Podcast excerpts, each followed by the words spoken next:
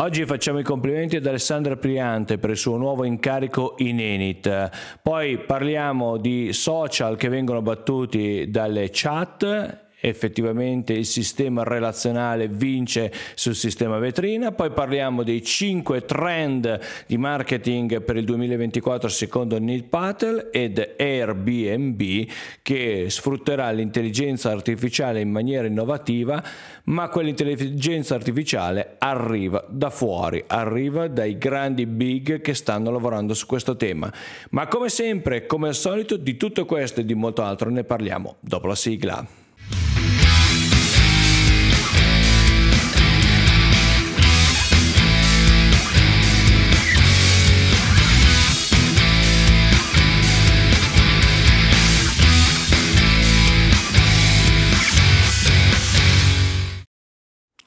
Bentornati in Land Explorer, il video podcast che parla di cultura, turismo, digitale e impresa mettendo al centro il territorio. Io sono Samuel Piana e vi do il mio personalissimo benvenuto in questa nuova puntata di lunedì 26 febbraio 2024. Ed eccoci qua, video podcast breve ma intenso per alcune particolarità che andremo a vedere legate al mondo digital. Oggi ci focalizzeremo molto di più su questo, ma prima come dicevo, i complimenti vanno ad Alessandra Priante. A questo punto andiamo sul desk e ne parliamo in maniera un pochino più approfondita. Ed eccoci qua, come vedete Guida Viaggi ma anche Quality Travel segnano che Alessandra Priante è la nuova presidente dell'Enit, la notizia ci eh, rende molto felici perché è una persona di altissima caratura, anche eh, molto giovane rispetto a, a chi c'era prima, cioè Giorgio Giorgio Palmucci, personaggio altrettanto eh, preparato e tecnico, ma che ha avuto proprio nel momento in cui ha lasciato eh, l'Enit una situazione eh, giudiziaria imprevista. E speriamo che ovviamente si risolva tutto eh, rendendo luce eh, alla questione eh, che ne, ne, ha portato sostanzialmente alla situazione di impossibilità di, di dialogo con appunto Giorgio Palmucci. Ma eh, torniamo al punto, è una responsabile delle relazioni internazionali del Ministero dei Beni Culturali e del Turismo e del Ministero delle Politiche Agricole del Territorio. Alessandra Priante è stato questo, è stato direttore per l'Europa dell'ANVTO, l'ANVTO che noi conosciamo come Organizzazione Mondiale del Turismo, quindi l'organizzazione delle Nazioni Unite che si occupa appositamente di turismo a livello globale. Qui ovviamente trovate eh, i eh, dettagli, eh, facciamo poi anche riferimento a, alla sua formazione professionale che è nata con la laurea in Bocconi eh, in economia aziendale, poi ha conseguito un executive MBA presso l'Università del Lewis Guido Carli e un master europeo nell'audiovisual management. Parla sei lingue correntemente, fluentemente, quindi eh, ci aspettiamo uh, per quanto riguarda Land Explorer, la nostra visione è che sia una um, persona corretta, uh, preparata, giovane, abbastanza giovane per eh, il, normalmente rispetto alla media dell'età di chi va a seguire ehm, le cosiddette aziende partecipate statali o addirittura ancora meglio eh, le aziende che poi mh, fanno capo con la maggioranza al, allo Stato o addirittura sono di intera proprietà dello Stato. Abbiamo sicuramente eh, buone eh, aspettative da questa nuova Presidente. I nostri eh, più importanti e più bei auguri per Alessandra Priante. Ma sempre legato al turismo vorrei a questo punto passare direttamente a Airbnb, anche perché il tema che ci aspetta è abbastanza eh, interessante.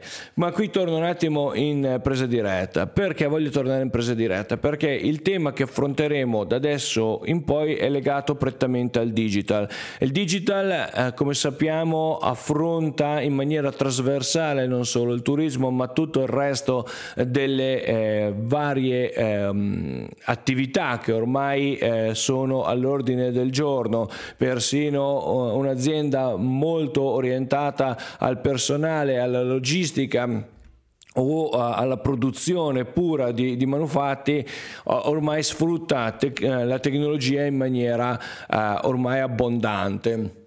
E qui è interessante l'idea di Airbnb, ovvero non eh, sfruttare l'azienda da un punto di vista, cioè l'intelligenza artificiale, il digitale, non solo per verticalizzarsi meglio, ma per orientalizzarsi, cioè orizzontalizzarsi. Cosa intendo dire per orizzontalizzarsi? Cioè diventare trasversale.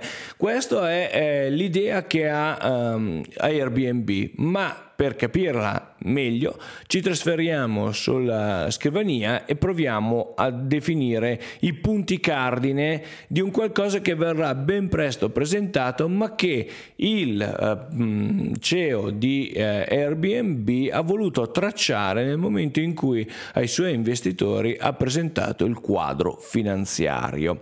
Allora, vediamo che eh, diciamo eh, un, um, ovviamente l'articolo ve lo lascio in descrizione. Quello che è interessante è questo, la I rivoluziona- per rivoluzionare l'esperienza degli utenti. Allora, l'intelligenza artificiale, secondo il CEO di Airbnb, è, è, il vero game changer di questi anni, anzi lo ha paragonato molto alla visione proprio dell'arrivo di internet nel mondo del turismo. Però dice chiaro e tondo il CEO di Airbnb, eh, noi lavoreremo su intelligenze artificiali già pronte come OpenAI, Meta, Google. Google tra l'altro in queste settimane è sulla bocca di tutti per aver investito fortemente sull'intelligenza artificiale ed aver rilasciato Gemini. Ne parleremo a breve anche su questo. Quello che è interessante è mh, che eh, si vuole applicare questa idea dell'intelligenza artificiale per un'interfaccia interfaccia innovativa e personalizzata. Mi permetto di leggere proprio un pezzo di, eh, dell'articolo di Punto Informatico perché è interessante ed è solo le parole proprio del CEO di, eh, di Airbnb. Anche se molti, molto potenti, le interfacce attuali non sfruttano appieno le potenzialità dell'AI, ha dichiarato Shesky. La maggior parte delle app non è cambiata radicalmente con l'avvento dell'AI generativa. Secondo il CEO di Airbnb, la I generativa può rivoluzionare l'interazione e la personalizzazione per gli utenti di Airbnb. Quindi vorrei riportarvi sempre un altro pezzettino sua, del suo intervento. Immaginate un'app che sembra conoscervi, una sorta di concierge definitivo con un'interfaccia che si adatta, evolve e cambia in tempo reale come mai vista prima. Questo ci permetterebbe di passare da azienda verticale a realtà trasversale.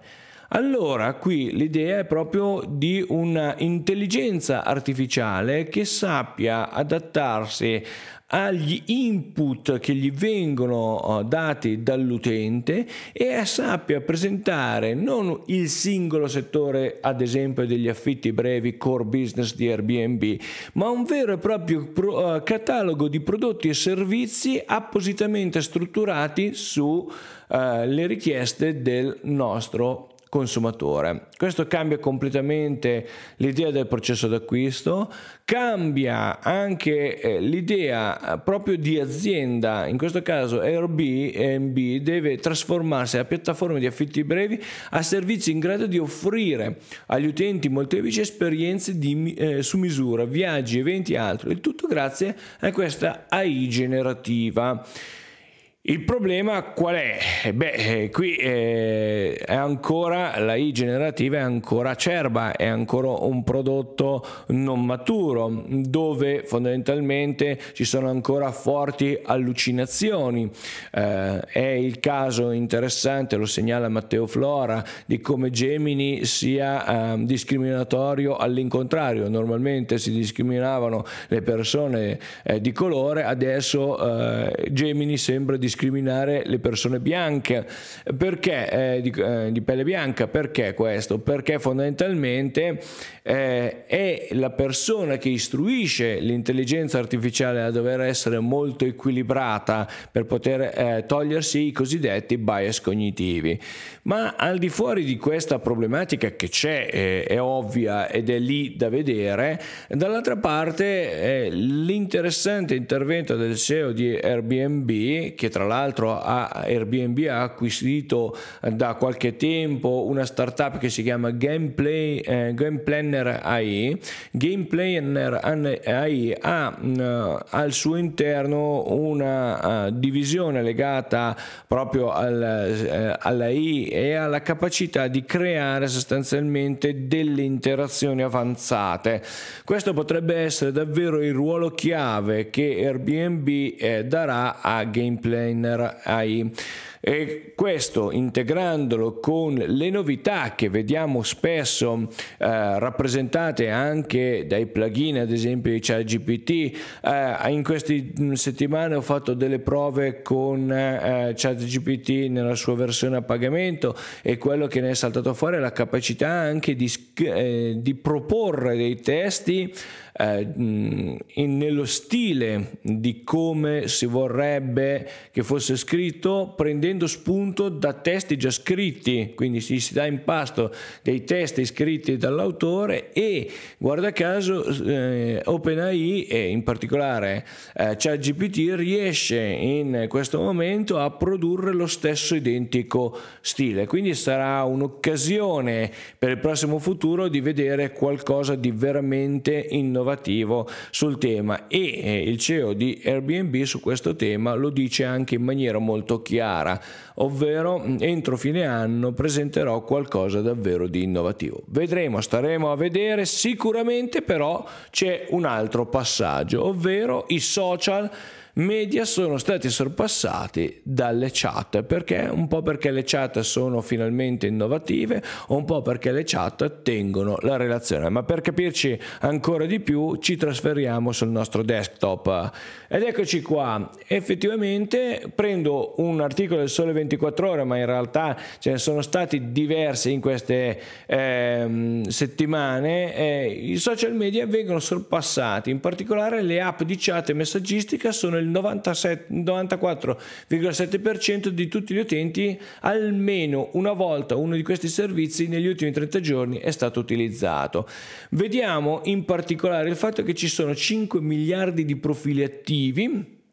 Ogni, nel, nel, oggi nel mondo non abbiamo eh, superato la, uh, abbiamo appena superato la soglia dei 5 miliardi, abbiamo uh, un profili attivi equivalenti al 62% della popolazione mondiale, abbiamo il 72,8% di quella italiana, con un aumento giornaliero di 266 milioni nell'ultimo anno, una media di 8 8,4 utenti al secondo. Ma perché le chat superano i social?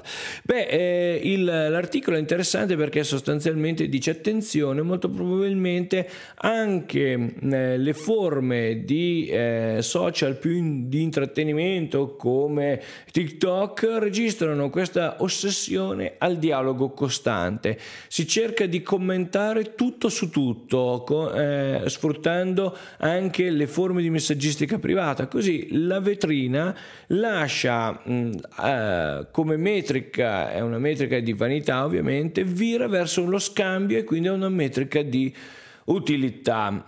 Siamo di fronte, secondo il New Yorker, eh, come la nuova era del digitale e si, cons- eh, si eh, conversa con eh, pubblici sempre più ristretti, cerchie consolidate e si presenta meno sul palcoscenico dei social.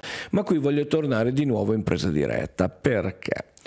Beh, eh, il tema non è eh, solo rose e fiori, certo. Finalmente smettiamo di vedere empatia eh, nei social eh, io stesso sono un'azienda che attraverso questo canale di informazione cerca ovviamente poi di presentare i propri servizi, di dimostrare di essere un professionista che conosce la materia e quindi non di certo sono un vostro amico mi fa piacere quando mi scrivete e a questo proposito vi ringrazio eh, le varie email per confrontarsi eh, anche a distanze molto lunghe, in questo periodo sto parlando molto con il Sud Italia eh, su eh, temi di sviluppo del, del territorio, però certo ehm, non sono un vostro amico, la Chiara Ferragni e la questione Ferragnez lo ha dimostrato in maniera molto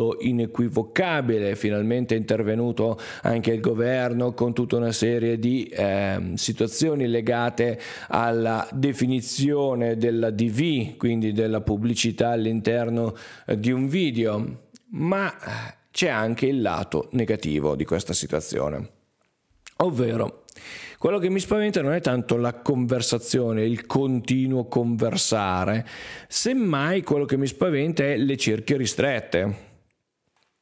Perché? Perché andiamo sempre più verso quella situazione in cui siamo in camere eh, non comunicanti, dove eh, fondamentalmente chi urla di più ha ragione. E questa è poi eh, la situazione che poi si va a configurare con tutti i vari eh, problemi eh, di legge legati allo stalker, legati alle, um, agli insulti online e tutto quello che ci viene eh, in mente. Le camere insonorizzate a compartimenti stagni dove poche persone hanno uh, il pallino in mano del racconto, nonostante il mezzo in realtà lasci a tutti l'opportunità di parlare, è qualcosa di estremamente pericoloso.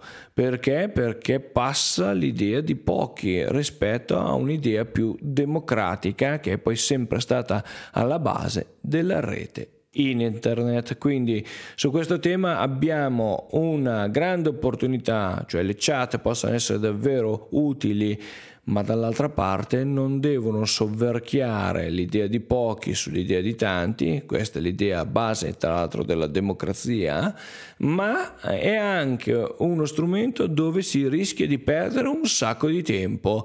Quindi, problema della democrazia delle chat. Due, il secondo grande problema è, è il tempo. Le chat devono essere misurate per l'utilità e non solo per diciamo scambiarci i cuoricini o i mh, mm, pareri o le emozioni di un dato evento. Se non sono fondamentali, parlo soprattutto per le chat di lavoro, è inutile fare troppi stickers o troppe, ehm, troppe reazioni con smile e faccine varie, perché? Perché dovrebbero essere eh, chat di lavoro. E allora saper suddividere correttamente anche le chat tra chat di lavoro e chat, diciamo, personali o di svago è fondamentale, ma questo compete alla consapevolezza dell'utente e qui ahimè tocchiamo il vero nervo scoperto. Mentre abbiamo intelligenze artificiali sempre più preparate, mentre abbiamo chat sempre più evolute, mentre abbiamo strumenti sempre più evoluti, abbiamo in realtà un'involuzione dell'essere umano. Ma non voglio lasciarvi con questa nota di tristezza, voglio invece portarvi sui 5 trend di marketing del 2024, quindi passiamo ancora una volta sul desk per commentarli assieme. Allora, Neil Patel, famosissimo marketer eh, che lavora sul, eh, nel mondo del digital da molto tempo, lavora in particolare nel campo del marketing strategico, produce 5 trend interessanti. Content marketing e AI, il primo, vi dico subito che le piattaforme di AI generativa sono fondamentali, agevolano e velocizzano il lavoro, ma se lasciamo solo a loro la creazione di contenuti, mi spiace, Neil Patel ce lo dice chiaramente con la sua agenzia NPD Digital, l'AI non batte ancora l'essere umano. Allora, eh, l'importanza della capacità di trascrivere e eh, di dare emozioni ad un articolo in maniera umana funziona. E poi c'era una volta il long form. Prepariamoci perché anche qui Neil Patel è molto chiaro. Attenzione situazione TikTokification, situazioni dove sostanzialmente il contenuto è sempre più breve, sempre più incisivo, sempre più um, sintetico e anche, permettetemi, troppo forse eh, banalizzato o eh, lasciato in superficie, però è anche quello che oggi ricercano. Sono gli short form saranno più fruibili ed efficaci, almeno così dice Neil Patel, anche se sappiamo che ad esempio YouTube sta puntando invece sui contenuti di lungo periodo, quindi contenuti lunghi. Per il SEO e il traffico vediamo che eh, c'è importanza del multilingua. Perché il multilingua? Perché ovviamente permette di aggredire più, eh, aggredire fra virgolette, ovviamente stiamo parlando eh, in formato marketing, quindi di avvicinarsi il più possibile al, um, ai vari eh, target geografici. Eh, sono target sicuramente meno inflazionati e più piccoli, come quello europeo piuttosto che eh, quello uh, africano rispetto al mercato USA, ma eh, trovare e individuare la propria nicchia, stabilire una leadership creano sostanzialmente una nuova fascia di mercato a cui eh, collegarsi e da cui poter eh, trarre eh, non solo eh, le azioni eh, più eh, pragmatiche di conoscenza del brand ma anche di potenziale acquisto. Eh, le keywords, le keywords ormai devono essere, quindi le parole chiave devono essere lunghe, specifiche, dettagliate, addirittura eh, Neil Patel dice eh, keywords eh, più lunghe di sette parole almeno. Quindi vuol dire avere meno competitor su quella keywords lunga, vuol dire mh, che ce ne sono ancora migliaia inutilizzate su cui lavorare. Le keywords lunghe non solo portano più traffico organico, ma lead qualificati, ovvero persone che stanno cercando proprio quel determinato servizio, quel determinato prodotto. Eh, nello specifico, quelle composte da 3 a 5 parole generano nel sito dello stesso Patel la maggior parte dei lead più qualificati. Le keywords da 7 parole creano addirittura più fatturato. Non i soliti social network, eh, qui eh, c'è un tema di base, ovvero uh, l'affluenza, la uh, reach uh, dei vari social network. Più sono conosciuti, più sono presenti persone, meno reach si ha. Quindi puntare su X, ex Twitter, Pinterest e TikTok sono situazioni su cui lavorarci, mentre Facebook, YouTube e Instagram sono sicuramente i più diffusi, ma sono anche quelli che potranno avere poco ritorno sull'investimento. Sul branding è interessante il fatto che noi lavoriamo sul vero vantaggio competitivo. Il brand è il vantaggio competitivo, è il pilastro a base. Infatti eh, il nostro vantaggio competitivo potrebbe essere una feature unica del prodotto, una caratteristica tecnologica, un basso costo di struttura, ma anche un vantaggio di marketing, di differenziazione del prodotto. Quindi è questo che differenzia davvero dal competitor e anche il traffico che abbiamo sui nostri eh, meccanismi digital, i nostri sistemi digital sono legati al brand. Più eh, il traffico è pulito verso un determinato prodotto o servizio e più è brand related, cioè è legato, è relazionato con il brand. Quindi quello che nessuno può copiarti fondamentalmente è proprio il brand se questo è chiaro e definito. E quindi eh, anche il traffico rafforza il potere stesso del brand. E infine il podcast, video podcast e quindi tutte le forme diciamo di blog di oceano blu, cioè eh, la, la strategia dell'oceano blu è sostanzialmente eh, una uh, forma uh, di marketing che si imposta con l'idea di non entrare in un mercato altamente competitivo che è raccordato come, ricordato come Oceano Rosso, Oceano appunto rosso sangue, perché fondamentalmente è una battaglia sul prezzo, mors tua vita mea direbbero i latini, dall'altra parte è chiaro che un oceano blu è un oceano invece eh, dove si lavora eh, su eh, un lungo periodo di investimento, dove eh, c'è più alta capacità di spesa e c'è meno competizione. E le analisi demografiche inoltre per podcast eccetera qualificano gli ascoltatori come l'ite con maggiore scolarizzazione, più alta capacità di spesa. Almeno questi sono 5 trend che se vogliamo sono anche molto um, non dico scontati, ma facilmente eh, definibili come eh, un potenziale futuro. E qui torno in presa diretta. I cinque trend di marketing, l'intelligenza artificiale, l'essere umano all'interno di questo mondo vuol dire avere l'opportunità eh, di mescolare eh, la capacità emotiva e la capacità razionale dell'essere umano con strumenti sempre più ehm, pronti a velocizzare le produzioni e ad aiutare l'essere umano negli obiettivi che devono essere però chiari e consapevoli. Ancora qui, ancora una volta, torna fuori il tema della consapevolezza.